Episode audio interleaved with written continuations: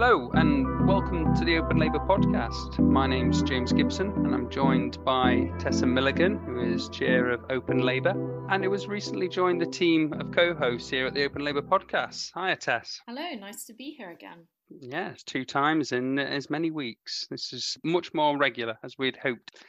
And we're joined by a very special guest today. Paul Mason, and I'm sure most, if not all, of our listeners will will know who you are, Paul. So I don't need to do the whole Wikipedia page intro. It's it's not Desert Island Discs after all. Um, however, trust the Wikipedia page either.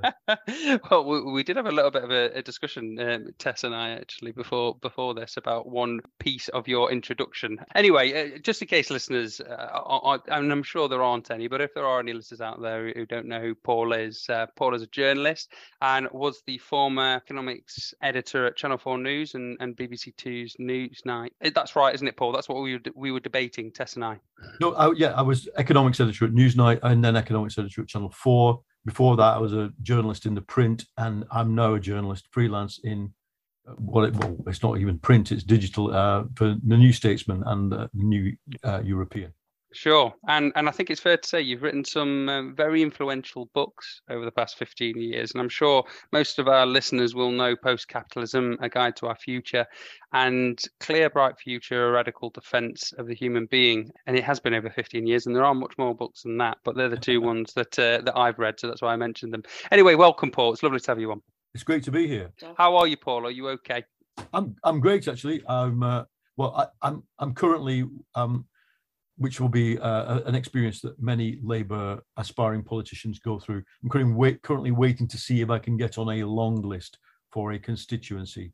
I, I, think it's fair to say then that you, are a pretty busy, busy person at the moment. So what we've done, Paul, is we've put together a, a series of questions actually to help structure the discussion and, and, make sure we get the most out of your time here, rather than the looser format that we usually have for the podcast, which can be a bit rambling, I suppose. So, so it, we, we want to talk a little bit about the state of our politics at the moment. I mean, how, how can we not on such a momentous day for listeners? We're recording on the 20th. So Liz Truss has, has just resigned as our Prime Minister about, about four hours ago today. I was in the Labour Group office at Leeds City Council and we were all just engrossed around uh, around our phones and, and couldn't quite believe what, what had happened. Although we all saw it coming, none of us actually believed it was ever going to happen. So, you know, what a day. So then we'll move on to what this means for the Labour Party. I thought maybe Paul could give our listeners um, a, a, bit of a soundbite in terms of what Liz Truss was trying to achieve. We all know about her book uh, that she co authored with Kwasi Kwarteng and others, mm. Britannia Unchained, this yeah. vision of a, a liberated post Brexit Britain and what they could do to the economy outside the EU. So maybe, you know, now that she's gone, a quick insight into yeah. uh, that economic plan that crashed and burned within six weeks. Yes. Well, well, Liz Truss identified a real problem, and that is that the UK economy is stagnant. Growth is stagnant, productivity isn't growing, trade is falling, the value of our currency has fallen by a third since Brexit, and um, investment, which went up during uh, the Osborne Cameron years, flatlined as soon as Brexit happened. So she's absolutely right that something radical needed to happen. But the textbook she was working from is basically a discredited economic textbook, which says that, and remember, there's two parts to Trussonomics. One is that to stimulate growth, you have to enrich the rich, and you do so by cutting taxes. That was part one. Part two, and it's really clear from what she said, is that redistribution is immoral that redistribution gets in the way of unleashing the animal spirits of your, your white van man and your plumber who've got their, had their tax bill, bills cut and can now go out and, and make money. What they don't want to see is some of their taxes going on increased welfare and the rest of it. So that was the two parts of Trussism. And um, the first part of it could only work in the modern kind of free market structure that we've imposed on our economy if you could show that the growth you promised from 45 billion pounds worth of tax cuts would actually happen but what they did is they they chose to abolish and sideline all the institutions that could have shown it and the reason they had to do that is that no mainstream economic model would have proved it that it most likely proved the opposite, that the tax cuts would have stimulated inflation but not led through to growth.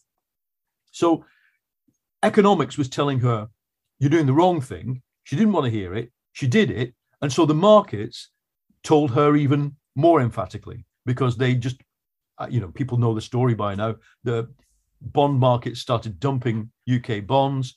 So the interest rate the government has to pay, the effective interest rate uh, started to rise. That knocked on straight into the mortgage market. Truss, meanwhile, was in denial and remained in denial right the way through Labour Party conference until on the morning we all I was getting on my train from uh, Liverpool back to London where I live. Bang, uh, the Bank of England has to step in. Bank of England steps in, saves the pension funds which were at risk of collapse, uh, and then says to Truss, "Look, it's not our job to stabilise the economy; it's yours. Get on with it." And so they gave her a deadline. Deadline came. Kwarteng had to go, and then you know with him went the entire pro- pro- project of tax cuts. So we've had a complete iteration of free market lunacy, courtesy of Liz Truss, ending with not the status quo, but worse, because about 10 billion of the fiscal black hole we now face comes from the markets not regarding the British political system as stable. and my goodness, after today, they'll they'll regard it as even more unstable. And I mean, is there is there any anything we can say for Liz Truss's approach? Is there any precedence for it? I mean, Singapore, for example, or is it just complete lunacy? I mean, is that what we're dealing with here? So it's not lunacy; it's dogma or ideology. And the way it could have worked, and one one place it might have worked was America, because because the American currency and the American economy are strong, but our currency is weak, and and our economy has been damaged by Brexit. America has a continental size economy. Um, we cut ourselves off from a continental size economy. But the other thing is, what in his favor, Boris Johnson understood that if you're going to do free market economics, you have to do them in a way that expands the economy and rather than trickling down to the poor, is Im- the, the effects are immediately felt by people. And the, the only way you can do that is by micromanaging the economy. Now, we in Labour, after our conference, we have a different approach. What we say is you want industrial strategy. You want an industrial strategic plan owned by government, local government, regional government, understood by the Bank of England, everybody on the same page, so that you know if you're in Sheffield, for example, where I hope to be in the next couple of weeks uh, campaigning, you know that the aim of economic decision making there is to boost uh, a local cluster of industries around nuclear, to uh, boost zero net carbon. You, and you know that, you, that the more you do this, the better things will feel. That's Truss's entire philosophy, embodied in that famous Britannia Unchained book, was to do the opposite, to not intervene in the in, in the kind of in the in that sector of the economy where you shape the way money flows and to just really let market forces rip. It is neo Thatcherism. And even the markets didn't like it because anybody who's had any contact with people who buy and sell government bonds will say what they're interested in is a long term economic growth model that makes sure when they lend you a billion, they get that billion back at the end of 10 years and a steady stream of interest to pay. Because what these bonds do is they fund pension fund payouts. So what they want is 1%, 2%, absolutely guaranteed over two over, over a decade or even 30 years. What they don't want is meddling with theories that are busted. Um, so no, ultimately it was it was I've, I've written today she was elected on a lie. The lie hit reality. It met reality. Reality proved it was wrong. And we've wasted three months interesting that you mention neo Thatcherism because Truss very much marketed herself as Thatcher, didn't she? I mean, even when she was foreign secretary with the photos with the tanks and the flag and the rest of it. Mm. And I think, you know, I'm, I'm a councillor, Paul, in um, in Leeds, and talking to some of the Tory councillors, they they saw Liz Truss as the second coming of Margaret Thatcher, and, mm. and were excited about the approach that she was going to take. What is the difference between what Margaret Thatcher did and her economic strategy from in 1979 and, and Liz Truss's approach? How come Liz has, has, has crashed so so profoundly and Margaret Thatcher's I mean, obviously, we we would say in Labour Party was uh, Margaret Thatcher's approach was awful and led to. I, am from a mining town, Paul, so led to all sorts of hardships and yeah. inequality. But from the economic side, people can make the argument that it was successful. What's the difference? Well, Margaret Thatcher had the whole British ruling class behind her, desperate for a revolution uh, against trade unionism, and that's what to me that's what Thatcherism was. I lived through it. Um, I'm from a mining and cotton town, Leigh, And yeah. even there, which was quite conservative working class, you know, not massively radical like the Yorkshire coalfield, coalfield, we had, um, you know, my dad not only occupied his workplace, he occupied the offices of the T&G in Salford because mm. they refused to support the occupation. I mean, and this was not a radical person, not a person who read, you know, Marxist newspapers. This was somebody very representative of his generation who had understood the power of solidarity. Now, I lived through those early battles of Thatcherism against the against the steelworkers. I was on the first mass picket of um, the Thatcher era to a place called Hadfields in Sheffield. On Valentine's Day 1980, um, a massive battle with the police, and they carried on. There was a there was a the start of a miners' strike, then it petered out. Then there was the miners' strike. Then there was the print dispute at Wapping. And what Thatcher had to do is defeat a real sociological fact of mass socialist and trade union consciousness. And so she had people with her. Now, because she smashed us, what happened? Our bargaining power, the bargaining power of labor against capital, evaporated. And so wages are stagnating, wages are falling um, in real terms. And more than that, people are atomized. Young people I meet, um, they don't even know what a trade union is. You know, mm. they wouldn't know that they had the right to collectively bargain with their employer. They're, they're sneaking around the workplace saying, give me a, a pay rise, give me a bonus. Um, so the bourgeoisie, as we call them, you know, the ruling class, don't need a Thatcher. What they need is a long-term growth model. And who are the ruling class? In Thatcher's era, you had big British industrialists uh, in whose interest it was to smash unions. Now you've got global monopolies, and the, their interest. You know, you think about what does Amazon need? Amazon needs um, for me and you and everybody, all the rest of us, you know, who've got these Amazon Prime accounts, to have enough money in our bank accounts to to carry on paying. So the interest of of capital has changed. What what capitalism wants is a long term investment model that says, right, okay, Britain, are you going to be like Finland, which is its government wants uh, wants to to create a zero carbon welfare state by 2035? That's government policy. Or are you going to be like Singapore, where there's very high paid um, industry, but essentially it's it's it's let market forces rip. Are you going to be like California? Are you going to be like France or Germany with its industrial collaboration model? Because we, global capital, we we can go anywhere. You know, we can move our factories and our investments and our service models anywhere as long as we know what the model is. The Tories' great disaster was that they couldn't come up with a post-Brexit economic model. Uh, if you think about it, they've tried four. So Theresa May was austerity plus soft Brexit. Johnson was hard Brexit plus a big state, you know, borrowing and spending. That's what Johnson did. Um, Liz Truss was hard Brexit plus a small state. She wanted to cut the size of the state. And then from last Friday, um, under Jeremy Hunt, the policy has been hard Brexit plus austerity. So we've, we've gone the full circle. We've tried everything except except the obvious thing, which is soft Brexit, a big state, fiscal expansion, and a long-term plan. And it just so happens that that is Labour's proposal. You know, that one of the tragedies of the Tories as in this coming leadership election is that they'll, I predict no wing of the Tory party will emerge capable of saying, look, let's do Brexit soft, let's restore state investment, and let's do long-term industrial planning. That's all they need to say. But they, they have eviscerated their their politics of those kind of ideas.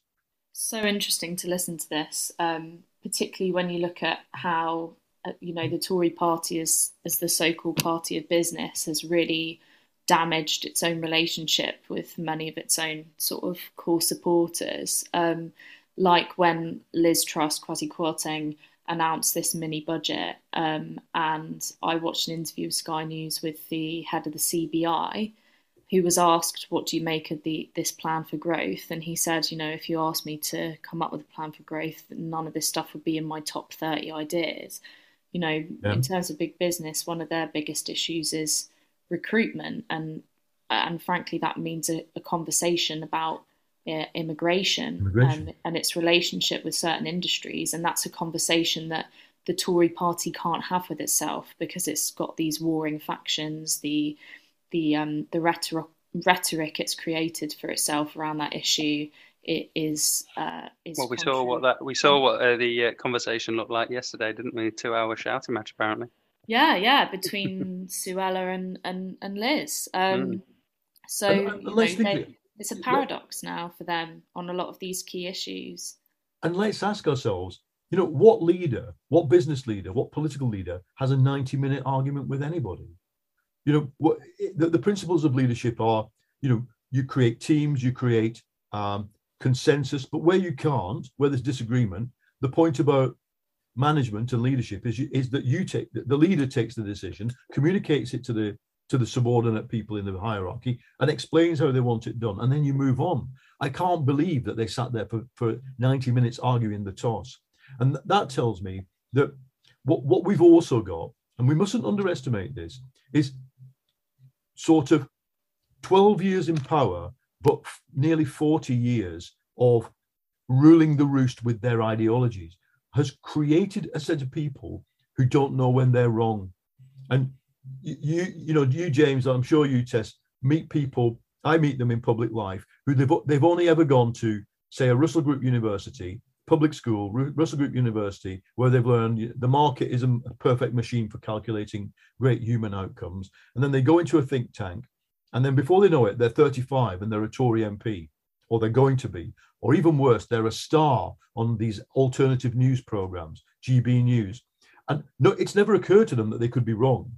It's never occurred to them that, you know, John Maynard Keynes or Hyman Minsky or or or uh, Thomas Piketty, you know, could have ideas that might that might apply to the situation. They just stick, st- sit there spitting out stale, archaic free market ideology, and so when it when things go wrong, it can feel to them literally like that that kind of you know the whole world's fallen fallen apart. That no one's ever challenged them.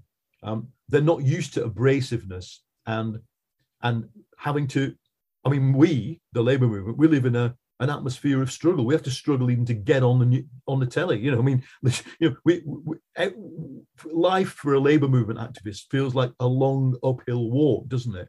But for a Tory activist, it can feel like a long downhill stroll until mm. splat, they hit the wall, and that's what they just did. Yeah, and the and the, the advantage for the Labour Party, I think, is that it has a much healthier conversation amongst itself about policies than the Tory party do. Um, it's it's it's less top down, and it means that our our ideas get a proper debate before we put them to the country. You know, an example would be the national minimum wage. It's an idea that came out of, of the trade unions was was a fight within the trade unions. Some of the left wing trade unions didn't like it when it first came out, and it eventually made its way to the Labour Party. And Labour spent a long time developing its arguments for something like that, which of course was hugely opposed by the Tory party. They said they said it would crash the economy, um, but but it it withstood those those tests because it had already gone through a, a fairly rigorous process. Whereas, you know, what you're describing, what we've had with Liz Truss is a, f- a few ideas plucked out of of think tanks that have tried to shape her and other Tory MPs for for a decade and like you say, they've come to contact with reality and, and splat. Um, now that we think to you know the future and, and what is next, I mean, who knows uh, where things will be by the time listeners are listening to this podcast? But I'd be keen to hear what your predictions are for the next leader of the Conservative Party uh, uh, this time, you know, next week, who it might be. Well, um, if they've got any sense, they would choose Penny Mordaunt because yeah, she's com- she's a communicator. She handled Keir Starmer well at the mm-hmm. in the very difficult position she was in. She also adeptly dumped Truss. I mean, that you know, she's not hiding under a desk is a great line about someone you're about to stab in the back, and uh, I think that was pretty obvious. Um, I do a bit of uh, communications training with politicians, and the first um, the first thing I always do is show them a, a, a show reel of different politicians um, speaking, just being normal, and I always ask them to rate them warm or cold, warm or cold, just really, really, really simple thing. And at the end, I always say to them, right, what about you, warm or cold? There's absolutely no doubt that people with warmth and communicative kind of empathy are accepted by the public more. It, it's just a fact of life.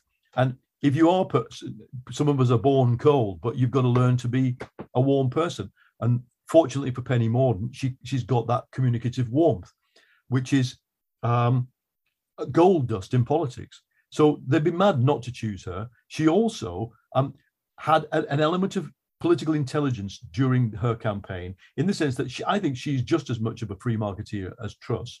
Yeah. She hid it. Um, yeah. She's talked a lot about redistribution. She talked a lot about, uh, or the Tory version of, of, of, redistribution, you know, looking after the poorest, etc. She also um, came up with a few non-mad ideas about social um, you know, social justice, social integration. But I have to say, it's you know, this is a party of um, currently quite irrational people, and I think it. I think my fear is that they go for one of the absolute mad libertarians, uh, Braverman or um, Badenoch, and I mean they could. The Sunak is clearly going to go for it. Um, but he didn't win it last time. But now, effectively, I mean, it's his program has been mandated to that party mm. by the markets, so it might be obvious. But is he a? He's not a he's not a warm person. He's not a communicator. He, he comes across as elitist, and especially now, um, when you know members of the public voters are seeing their mortgage interest rate payments double, and they're about to go through the worst winter ever. Uh, the idea that you know a guy who effectively has lived most of his adult life in California, and at one stage held a green card, you know, it, it, it's we, in a way Johnson was a great gift to the Tory because he had a popular touch. He was warm, and and he looked like an iconoclast. They're, they're stuck. I think their bigger problem, whoever they choose for leader, their bigger problem is that they're out of ideas and they're out of people who can, unless I'm mistaken, they're out of people who can come up with new ideas. Um, so I think the best we can expect from the Tories is get through the winter, get through the very difficult situations that could arise out of the instability coming from Ukraine and the Ukraine war, and then with good grace call an election in the spring. Um, I think that's where we probably need to be. Yeah, I, I, agree. I was I, I'm fearful of Mordaunt for the Labour Party. I, I, agree that she's a good communicator. I think she did handle Keir pretty well. I was surprised actually um, how she how she performed. Was it two days ago now at the dispatch yeah. box? I wa- I didn't think she performed fantastically in the leadership election, and I, I saw that as a bit of a pass for the Labour Party because I did think if she won, then we would be in yeah. trouble. So, but yeah, I, th- I, think you're right. But hopefully, no Tories are listening to this and um, won't get the idea to pick her in the in the perhaps go for Sunak instead.